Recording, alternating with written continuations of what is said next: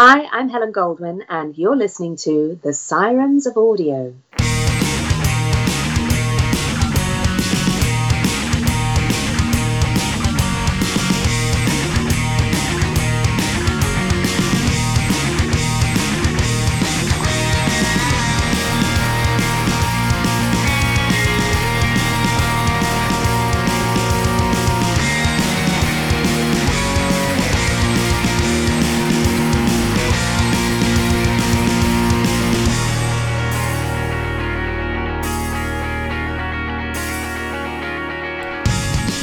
G'day, audiophiles. It's us again, the Sirens of Audio. We are back for another instalment. My name is Dwayne, I'm your host, and with me in the co hosting chair is Philip. G'day. G'day, Dwayne. G'day, everyone. Good to be here again. What an exciting day we've got today. We have got an exciting episode in, uh, in store for you. So, yeah, that is very good. But to start us off, I wanted to just mention, mention briefly because this bit of news happened only a few days after our last recording, so it's probably almost getting old news now. But as far as Sirens of Audio goes, this is the first chance we've had to talk about it, and that is Christopher Eccleston is coming back as the Ninth Doctor uh, in a new series of audio starting next year. What do you think about that news, Philip? I think it's pretty exciting news. Um, I guess, in a sense, we've been hoping for it for a long time. I think lots of people had given up. I certainly hadn't. There have been so many people who were never going to come to Big Finish. Paul McGann was never going to come. Janet Fielding was never going to come. Matthew Tom Waterhouse Baker. was never going to come. Tom Baker was never going to come.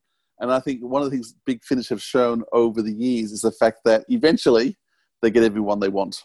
And so, but that being said, it doesn't lessen the excitement. Chris Eccleston was an astounding doctor. He was a doctor far too short, and we can be pretty sure that Big Finish will know what to do with him and I'm looking forward to seeing what happens. So I've got no idea where they're going to place him. So what do you think, Dwayne? I'm totally stoked about this. Um, I was devastated that we only got one series with Christopher Eccleston, even though I was devastated when he was cast originally because I wanted Paul McGann to come back. But uh, once, uh, within seconds of, of this new Doctor, I, I've, I fell in love with him and loved his performance all the way out, all the way through series one, and um, yeah, I'm uh, I'm curious to know, Philip, what your thoughts are and where they might place some of his adventures because I was I, I recalled in my mind that there was one spot in Rose, the first episode, where they could have the the Ninth Doctor go off and have some adventures, but in actual fact, someone pointed out on uh, on one forum I was looking at that there were three parts in the first episode Rose where the Doctor disappeared, left her, and could have gone off and had adventures. So, do you, th- do you think that's where they're going to go, or do you think they might get Billie Piper back? Well, firstly, I, we do know Billie Piper is happy to work with them, so it's quite possible Billie might be there, and I think the two of them together would be fantastic to have a series, yeah, the series together. But in terms of, um, it's not impossible to have him before he met Rose. I do know he does that thing with the ears that makes it looks like he's only just regenerated. But we don't know for certain at the start of Rose that's what's happened. So there's no reason why there couldn't be stories before Rose that's happened. But you are right. There's places in Rose that he disappears. Um, also in uh, is World War Three, the Slitheen one, the first one. He when he hops into the TARDIS and disappears to go to the, ho- the hospital. There's another spot. He's in the TARDIS by himself without her. Um, so uh, I don't know. The thing about Big Finish, you're never quite sure what they're going to do. Usually, they they nail it. So I'm pretty excited to see what happens. There's plenty of opportunity. Anyway, let's uh, let's get on to the subject of this episode and our special guest, Philip. Yes. So special guest is someone I first met but oh actually the first time I would have met her was about 25 years ago when I went over to England for a convention. Uh, and I met her there, but more recently, she's um, been to Australia a couple of times, and um, I've actually been over to England and seen her on stage. So tonight's special guest uh, is the one and only Louise Jameson. So let's have a listen to one of the very first Doctor Who related adventures that Louise did with Big Finish, and that is uh, the Gallifrey series, which starred her and Lalla Ward, and I think the first episode was called Weapon of Choice. Gallifrey, weapon of choice. Did I ever tell you I was in love once? It's true. She drove me to drink. I'll be forever in her debt. This is the life of the outsider. Why would you cross this line, Sister Leela? When I am inside the city, old man, now that feels like outside to me. You have been inside for many years. You have changed, for the city never does. There was a man. They said he was my tamer, but it was not like that.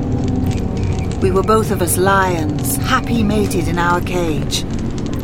Then came the day that he did not return. As two lions, we were proud to walk the city. But one lion alone does not make a pride. There is not even the doctor. Not anymore.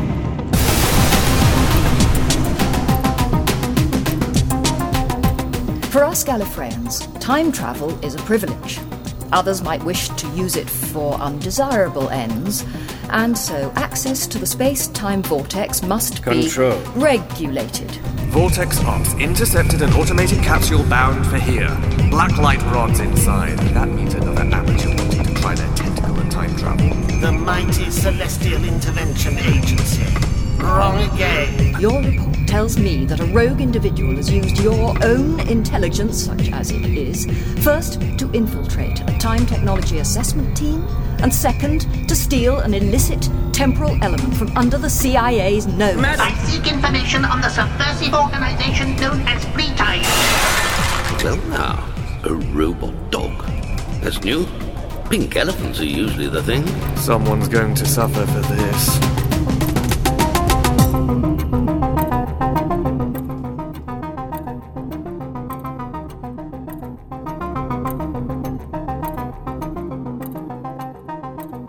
Welcome, Louise. It's so great to have you. Thank you for joining us on our little podcast. Thank you for inviting me. Oh, I would love having you. Where, so, where are you talking to us from?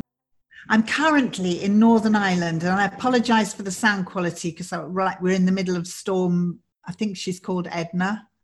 Um, so there's lots of wind whipping around, and I'm right on the coast, which you know, beautiful vista, but it's uh, it's it's wild. It's wild island. A little village called Killyleagh, which has its own castle.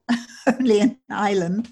Ireland could a village have a castle, uh, and we're on the biggest uh, inlet. It's it's not. It's a sea lock, as it Okay. were.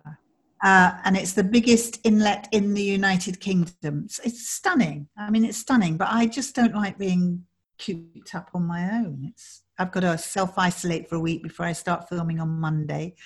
So, over there keep- filming a series. So, what, what are you filming?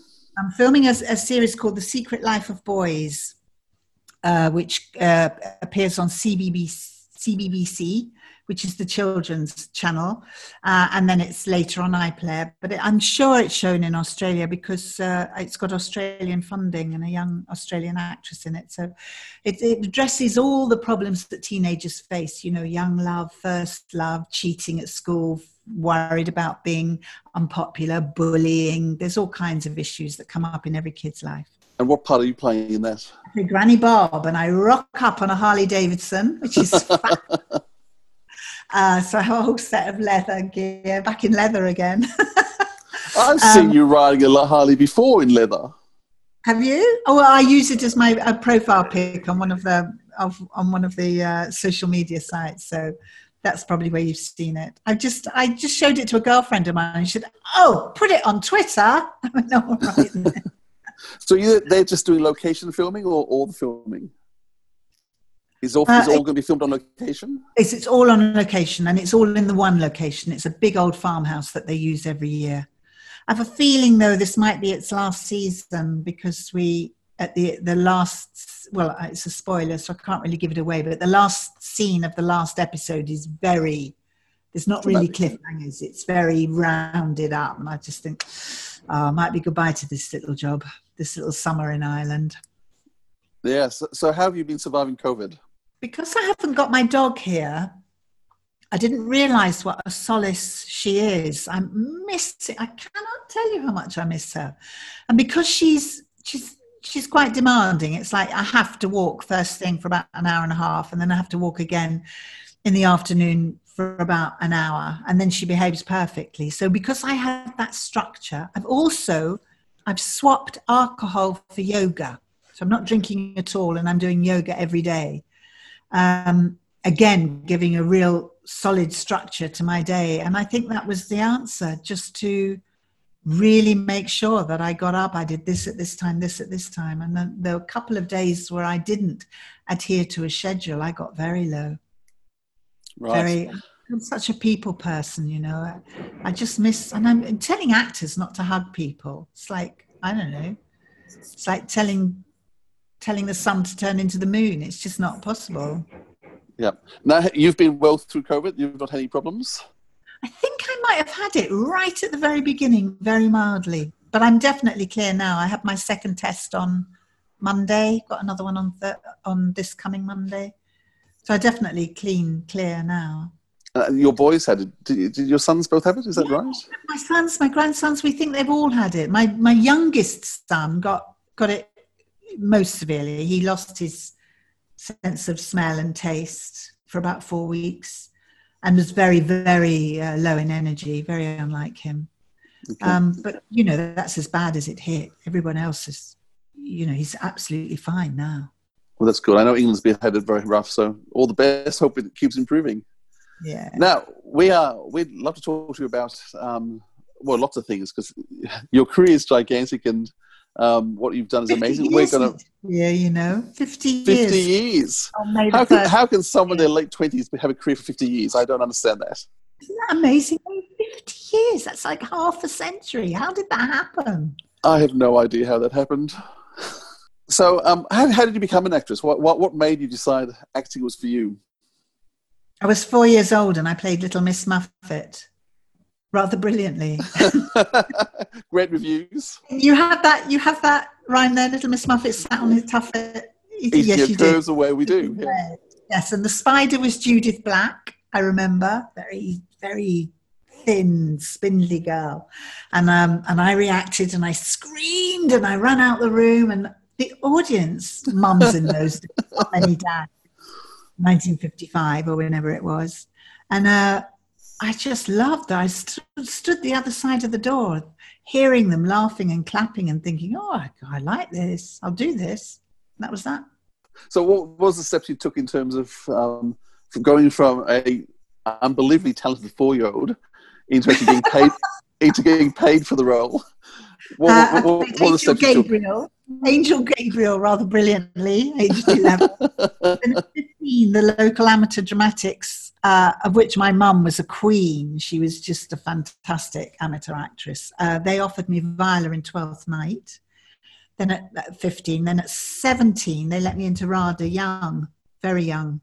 And by 19, I was out and trained, and I got my first job May the 1st, 1971. Wow. Yeah. Now, was that was that the Royal Shakespeare Company, or was that come a bit later? No, that was um, Cider with Rosie, Laurie Lee, uh, and it and it went out on Christmas Day, 1971. The next job I did actually went out first, which was uh, one line in a Marty Feldman show. Do you remember Marty Feldman? Yes, I do. Yeah, the comedian. And he was adorable man and so welcoming and he knew how green and naive and inexperienced I was. He completely took me under his wing and was very kind and generous throughout the day. I only had one line, but we were there all day. I had to say, dead cats turn me on. um, and uh, then I did uh, Tom Brown's School Days uh, on television. I played the maid that Flashman had not Flashman. Um, Tom Brown had a uncle that was really nasty that was instrumental in sending him off to boarding school. And he he attacked me and tom brown stood up for me. So that was my little scenario there. And then i went off to rep did all sorts of stuff in rep. And about two years after that joined the royal shakespeare company. Okay so you've had a early on as a stage and film backwards and forwards quite considerably. Mm-hmm. um, when did you start branching into audio and voice work? I did loads for the BBC. It just sort of gathered momentum. Lots of BBC radio drama. Um, and about 20, 20 years ago, 25 years ago, maybe early 90s even, Gary Russell asked if I do something for Big Finish. When I Grace. Was that the Grace? Pardon? Was it? Was that, was that Grace? That was the first role you had in 2003. You know more than me. I've, I've done my research. I, I, I cheated. Gallifrey, I think. Was it? Wasn't it Gallifrey the first thing I did for them? You, you did a, there was a main range show called Zagreus first, which had all the doctors in it, and then you mm. and Lalla were paired up, and then straight after that, the Gallifrey series came out. My very first day filming Leela, there was a little knock on my dressing room door, and this little boy was standing there with a pencil and paper saying, Will you sign this for me? And I was, I, of course, yes, I will. What's your name? He said, Gary. And it was actually Gary Russell. And he was about 12 or 13. And, you know, thank goodness I was nice to him, or I'd never have this career. finished. So he was the first Leela autograph that I ever signed. I think he's still got it. I think he said he's still got it. I bet he has. Yeah. So just just let's go to the character of Leela. Um, how did you decide how to make this character work? She's a very yeah. So you you get signed up with Doctor Who. You go through the audition process. Given this character Leela on the page, did you feel that you had much on the page to go with? I did to begin with, because they'd they'd been very clear about that they didn't want to replace Sarah Jane. Of course, how could you? You know, Liz was fantastic. Um, so they wanted something very different. So they were very keen on the, you know, feisty, highly intelligent, very uneducated. So plenty of scope for that sort of Eliza Doolittle Higgins relationship to develop, um, which I don't think we did quite enough of, really. I think Talons of Weng-Chiang really latched into that. Um, so I, I, I thought she's lived in a forest all her life. She's had to, she's had to live off her own wits, as it were. Um, so I thought she's part animal, part child. All the enthusiasm and curiosity of a child, and all the instincts of an animal. So I based her on my then dog, who was called Bosie, who had this wonderful he had um, he was part uh, Basenji, you know that uh, Egyptian dog with the huge ears. So he he had this way of moving his head. I thought I'll take some of that body language. And there was a little girl upstairs called Sally. I wonder where she is now. Um, and she had all that kind of vivacity and highly intelligent, enthusiastic young girl. And I thought, and also you know quite a temper on her. She quite she could have she could have moods this girl. I just i'm just going to combine those two and see what what i can mold into leela. So went about it that way but i was very determined to keep her intelligent even if even if she didn't know something. Uh, but to keep her curious. It, have you realized how popular leela was as a character because I mean, in terms of yeah, the most popular companions of Doctor Who, Leela's yeah, probably Sarah Jane Smith probably still wins out, but Leela's always up there in the top few of you know, everyone's favorite companions. Had you yeah, realised at the time? No, I knew we'd put on something like two and a half million on the viewing figures, um, and there were lots of jokes about that being dad's simply because I wasn't wearing much, and uh, that may well be true. But I didn't know that they were very pleased with the figures in every figure in every which way. they were very pleased with the figures. So um, yes, I, I assumed I, I was popular, and also people for the first time were stopping me in the street and recognizing me, you know, which hadn't happened before. I happened to have a look at Sunmakers today because I, I remember you saying that that's your favourite TV yes. episode. Um, and I, th- I thought it was very interesting because I, I know Robert Holmes wrote that. He was disgruntled with the tax system at the time.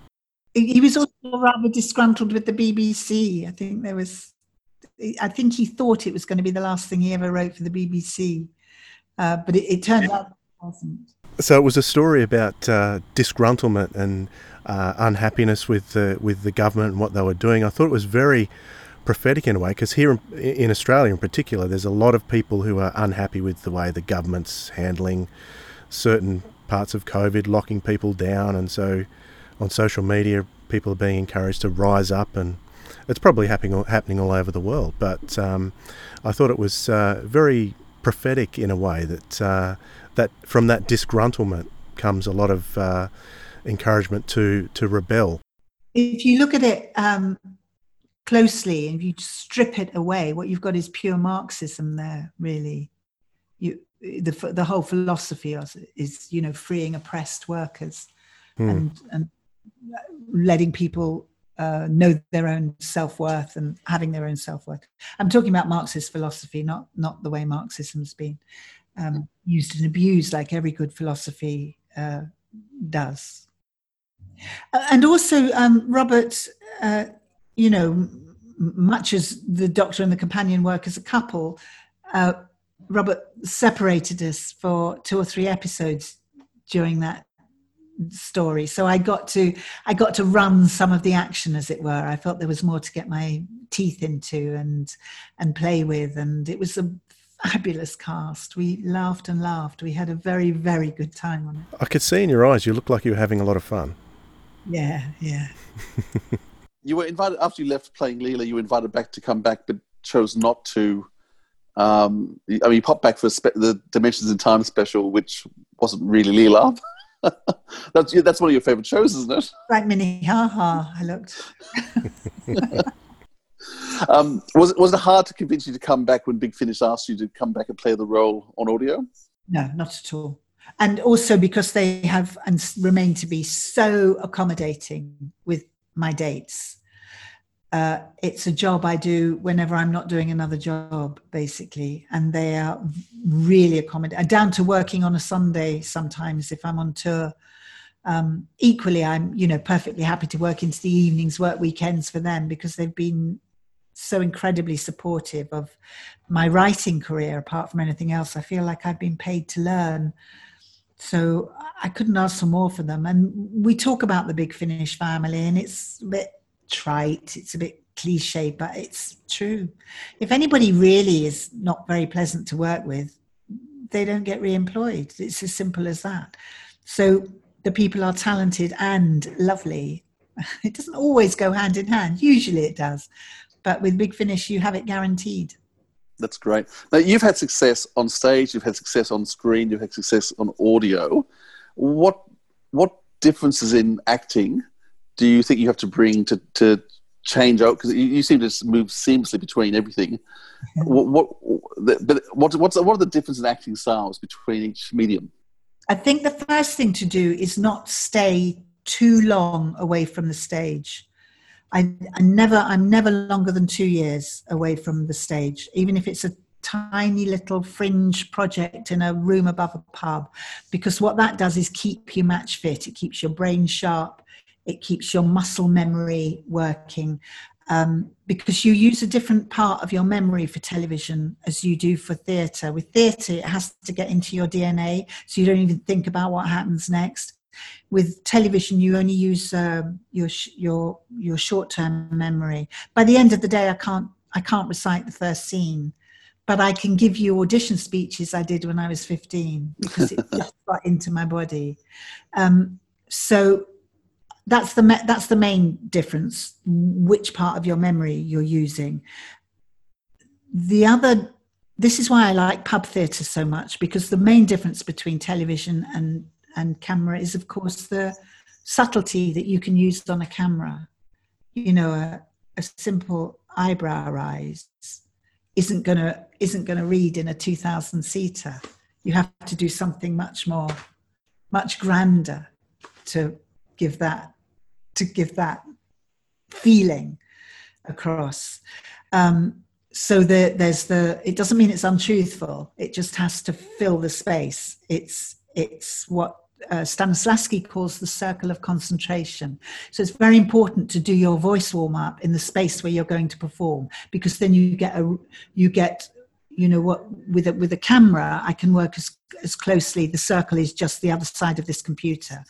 On a stage, the circle has to be you know, much, much bigger. But if you're doing pub theatre, then you can, you don't have to. You're using all that long term muscle memory, you're using the DNA of your body, you're using working on the moment because you don't have to hit a mark or hit a light or not shadow your fellow actor. You don't have to think about any of that. And yet you can be incredibly subtle as well. So it's always been my, those small audiences, always been my favorite.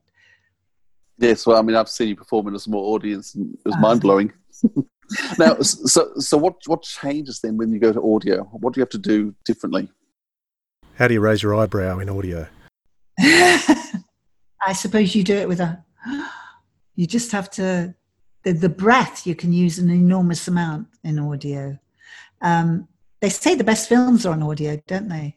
And also, you can write without budget in mind you can absolutely which is i think why doctor who works so well you can go anywhere in the universe and you're only in a in a box as big as this table that my computer's resting on um, i think you have to be conscious that there's a character missing when you do audio and that's the soundscape and always leave space for that you know if you're drowning put in a few gulps so the sound guy knows where to put the where to put the waves and the splashes around you. Just be aware that you might have extra dialogue that is simply grunting, panting, pushing, pulling, coughing, whatever, screaming. Is it purely intuitive now? I mean, 50 years in the profession, um, and certainly every time I see you perform, it just feels so natural. Has it just become totally intuitive to you now what you do, or oh, Philip, is there still a craft behind it? What a lovely question. Uh, I think the w- wonderful thing about this profession is that you're an eternal student. You never ever stop learning new things. Um, you know, if you're doing a period piece, there's all that research. If you're doing Granny Bob in Secret Life of Boys, I get to learn how to ride a motorbike. You know, in my late sixties, who'd have thought? There's, there's, um, there's always something to be discovered, and for that I am eternally grateful. I think the technique I was taught age 17, I still employ. And because uh, I'm not as fit as I was, I simply can't be as fit as I was.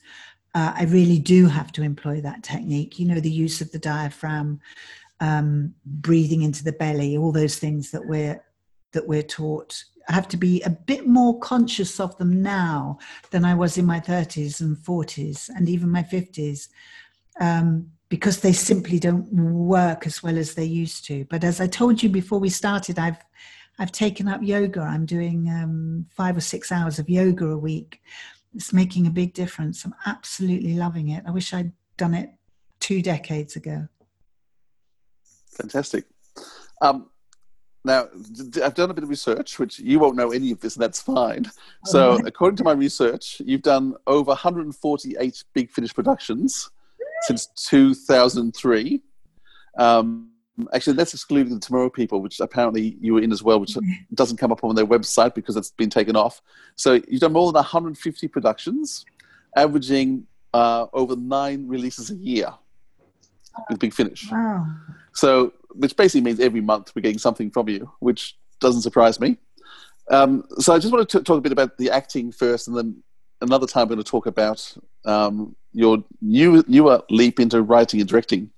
But just firstly, so you've done 27 stories so far with Tom Baker um, that have been released. I know you've recorded more than that. There's another series in 2023 yet to be released that you actually already recorded. So, what's it been like going back and working with Tom?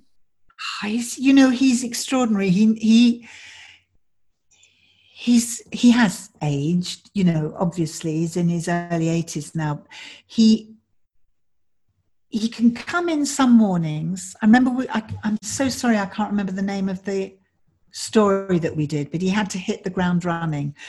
They the the story kicks off with us trying to escape something unusually mm-hmm. um, we hit mid we hit mid flight as it were he was amazing i just think where and how do you get that energy that voice that exuberance that dynamism that that investment in what you do. It was fantastic. By three o'clock in the afternoon, he was a bit grumpy. it didn't sustain, didn't sustain all the way through till six o'clock. But I, I really take my hat off to him because he, you know, for many people, he is the doctor, isn't he? He's like the senator of the doctors, and he, and he's never let that crown slip, really. So all credit to him. Um, we tend to record every other day rather than day after day after day after day so that he can keep his momentum going. Um, which but you know that's big finish. They just consider it they just think about and if you know if push comes to shove i have to record separately although we avoid that whenever we possibly can we avoid that. Even in lockdown we've been doing it together. We've been sitting in cupboards under the stairs with duvets over our heads to soften the sound. We've all worked, look, look state of the art microphones, which I'm using here now. Um, everybody's got a makeshift studio now. So even then, we were being able to record together. Mm. We actually listened because they released an early, the first lockdown, which was you and Tom. Yeah. And the sound quality was amazing. Like, I think everyone was curious to hear how it would sound and wasn't expecting the quality, and yet the quality was just as astounding. I mean, they put a lot of hard work into it. We all had advice on the microphones. We've all had separate um, uh, recording systems installed into our computers. We all send it to one editor who knocks it into shape before it goes to the sound designer. So it went through two different sound people to get to the quality that it that it's got to. And I don't think I don't think there were any pickups on it. I, I might be wrong but I don't think we had to do any pickups. I think it was it was clear and clean and did it perfect. It sounded great. Yeah. A Big Finish always said for a long time that uh, Tom had said no, he was never going to come to work for them. Um, but as we know, he did. How much? How much credit for Tom coming to Big Finish goes to you? I think quite a lot. I sent two emails. That's all I had to do. And the second one, I went, you know, just give this a try. If you don't like it, then you can, that's it. You don't have to do it again. It's a day out of your life. They're an amazing team. You get a beautiful lunch. Um, just try it. And he's, you know, I sit, I sit, we sit back to back when we're in the studio. And I think sometimes he forgets I'm there and he'll go, oh, I'm so happy. I don't think he knows he's saying it out loud. it's, he's just actors are in their element in a sound studio. You haven't got the slog of learning it. That's that's the major, major plus. And of course, he, he would find it very hard to learn a full script now, I think. I might be maligning him, but you know, I find it harder and harder, and he's a good 13 years on me. So I think it's the best form of acting when you reach a certain age. You can just let fly with all your talent and without any of the slog. Do either you change lines at all or ask, ask the writers if you can change lines or are you pretty happy with what, what you get? Very occasionally I, I ask.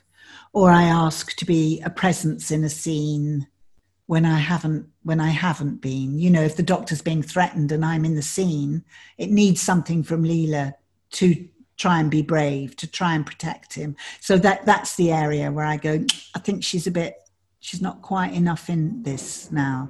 And they all i mean i can't think of a time they've said no. Because they they say you know her better than anybody. So if that's what you think's right then you know 99% sure it is right. Do you, do you feel like you do you feel like you do know this character now? Is, yeah, is she Leela, you no, she's everything I'd like to be. she's brave and fearless, and she doesn't care what anyone thinks about her. And and uh, I'm far too worried. I've got this little inner voice that, you know, just telling me I could be better, could do better. That's not quite good enough. That pause was too long. That pause wasn't long enough. It's just this permanent judge going on in my head. Yeah. You've worked with Tom. Uh, yeah. You've worked with Lalla. Yeah. Do you ever feel like? Have you ever felt like uh, meat in the sandwich? I felt a little bit of a go-between at one point. yes. um, but I adore both of them, uh, and I. and I'm just so pleased that Lalla's now found happiness. You know, she's got married again and and is living in Hong Kong at the moment. Through all its troubles, she's still having the most wonderful time there. And she sends me, I think she should write, you know, Lalla. She sends me these long emails about her experience there and all the wildlife and all the politics. And she's uber, uber intelligent woman that, that, um, yeah, she should be a novelist, I think. Yeah, she'd be seeing a lot of upheaval there at the moment in, in Hong Kong. Lots going on. Yeah. Um, so what's the the the dynamic uh, on the Gallifrey series? Like the main ca- the main characters there, you've got uh, Lalla's character, you've got Sean. Uh, what's it like with uh, with you, Sean, and, and of course John John Leeson as well? Well, with Lalla and I, you you think we wouldn't get on because she's all science and I'm all yoga, basically. it's like you wouldn't you wouldn't you wouldn't think we would, but I think we're like a jigsaw. We just kind of click into each other. There was one story, again, I can't remember the name, where Romana and Leela had to switch personalities, and I had to become sort of uber efficient and bright, and she had to become all a bit kind of. And um, she adored doing it, the relaxation of it, you know, she absolutely loved it. Um, and I think the dynamic, Sean is like, like he's died and gone to heaven, basically. He just adores working with us. He's like uh, a, a fanboy who's got his dream job uh, and is so respectful and so I mean, I talk about my inner voice. He's got an inner voice. Oh, can I do? He's he's the one that asks for most takes. He he likes more takes all the time. He's never completely satisfied with what he's done. And John is John. What can I say? It's like having a puppy in the room. He's just adorable and funny and knowledgeable. And he and Lalla do the crossword together. And Sean and I talk about old times, and it's just a great dynamic, the four of us in, terms of acting Leela from Leela with Tom Baker, of course, the, the young original Leela from the TV show. Gallifrey, she's gone through a lot. I think you've had six seasons um, of Gallifrey plus two, time, so three Time War seasons so far happening. Um, how are you trying to grow Leela up? Really, it depends on the writing. Um, because there are so many strands, you know, there's the companion chronicles and there was Jago and Lightfoot, and there is, as you say, the season with Tom. Um, so I, I suppose if I had to concentrate on one of them, it would be the season with Tom and how she just tends her vocabulary expands. There's only so much you can do, though. But if I see a script's been written by John Dorney, for example, I I I rub my hands in glee because I know he's got Leela's emotional life uh, uh, under wraps as as as well as as well as the sort of she's there for a reason, isn't she? She's there to say, What is it, doctor? so that the doctor can then explain to the audience. So she fulfills that function, but within that, John also manages to develop her emotionally. And um, I love it. I love it when we tap into her grief, and I can't say why. It's it's a kind of um, perverse way of looking at it, I suppose. But it's an actor's juices get running when you have a, a, a deeply emotional scene to play, and I think John manages to explore that.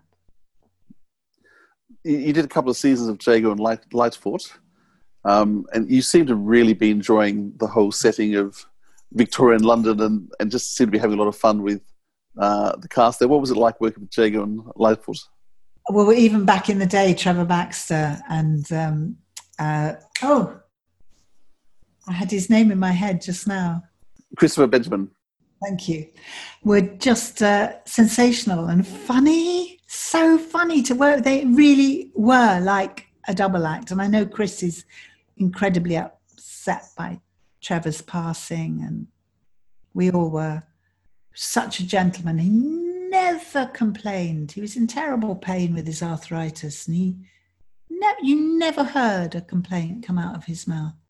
You just saw a wince as he stood or sat or struggled with his stick, and he great dignity and enthusiasm for life was astounding. Back in the day, I um he couldn't type. This is before computers. When he when we were doing Talons, and he said he'd written it, but he's got to find someone to type it up. Well, my parents forced me through a I'm a, a secretarial course.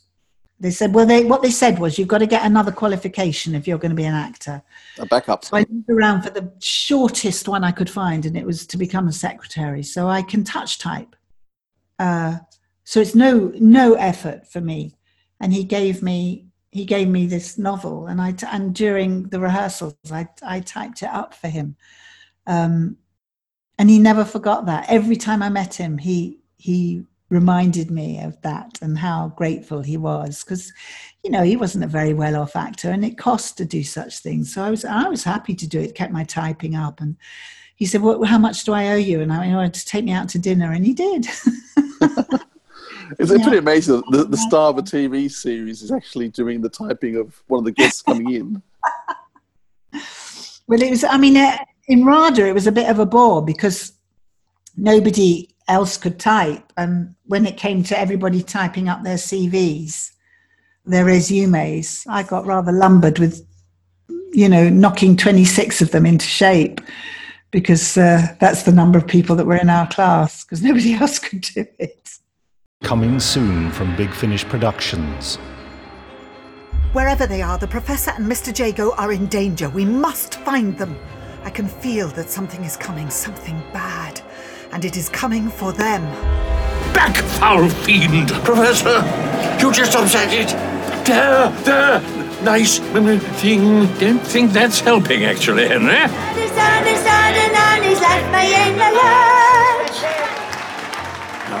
There you were, shining from the stage. What is this world without beauty? What is the point? What do mere lives matter in comparison to the divine? Five o'clock, four o'clock. The hands are moving in reverse. Mine too, it seems. Time regained.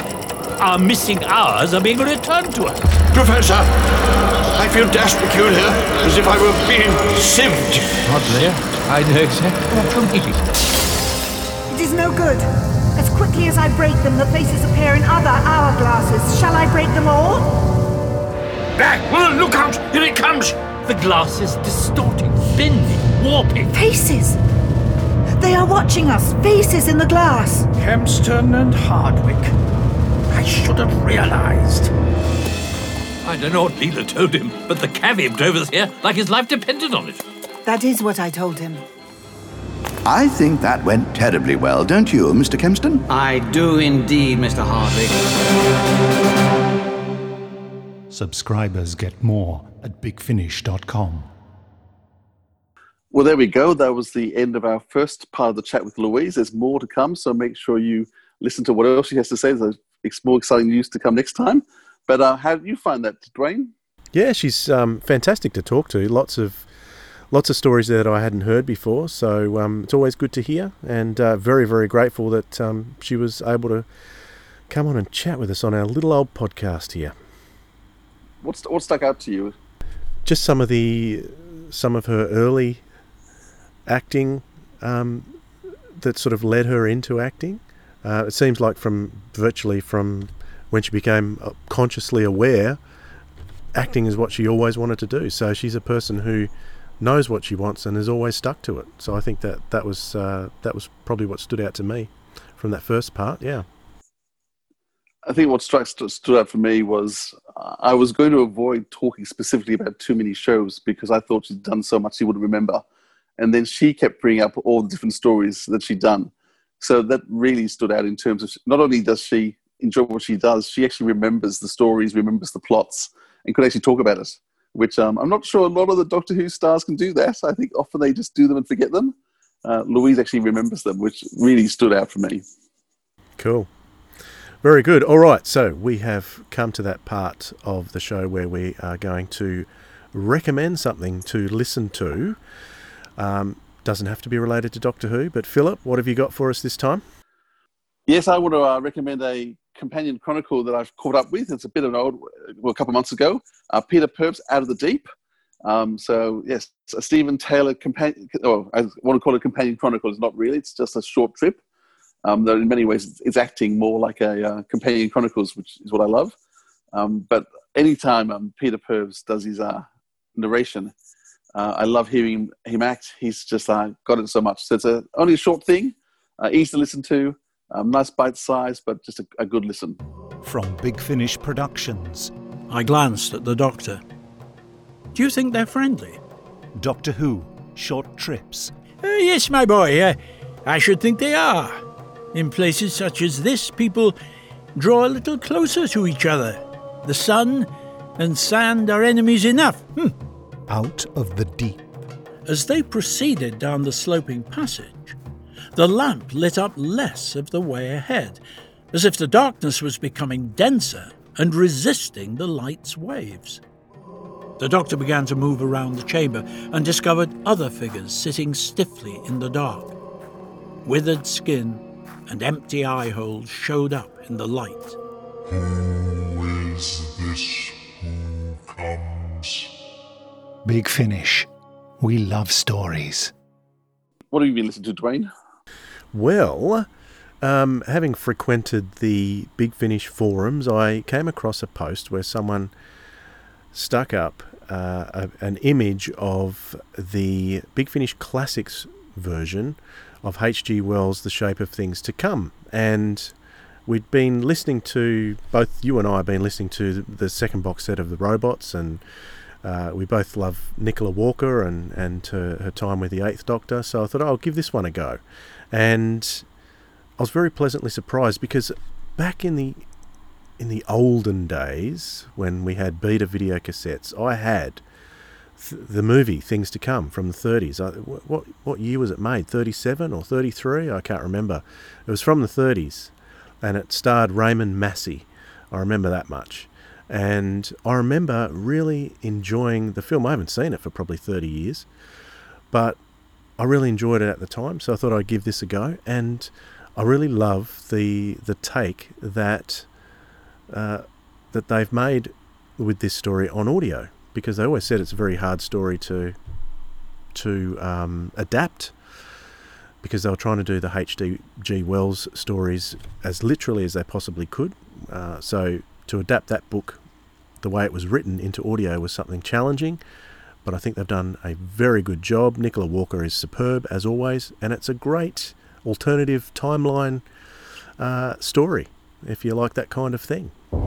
Coming soon from Big Finish Productions. The shape of things to come. The world is ruined, I get it, but why show me? Because Dr. Philip Raven, permanent representative of the United Kingdom to the United Nations, you are the man our systems predict as having the best chance to save the future. Save them. I just walked from my plane into 1940, so I'm fairly confident this isn't real. It's real enough. We're travelling via psychic projection, which is considerably more proactive than just dreaming. Just just shut up for a minute and watch what I'm trying to show you. Why am I dreaming a really pushy woman?